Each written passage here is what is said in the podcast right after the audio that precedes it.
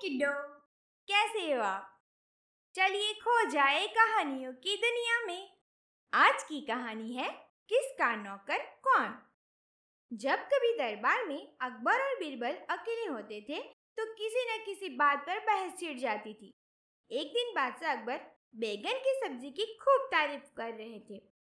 बीरबल भी बादशाह की हाँ में हाँ मिला रहे थे।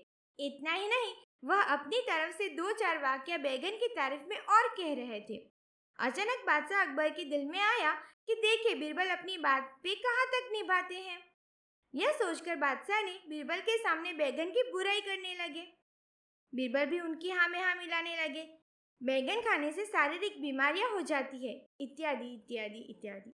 बीरबल की बात सुनकर बादशाह अकबर हैरान हो गए और बोले, बीरबल तुम्हारी इस बात का यकीन नहीं किया जा सकता, कभी तुम बैगन की तारीफ़ करते हो और कभी बुराई करते हो।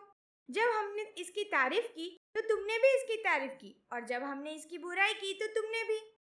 आखिर ऐसा क्यों? बीरबल ने नरम लहजे में कहा, बादशाह सलामत, मैं तो आपका नौकर हूँ बैगन का नहीं।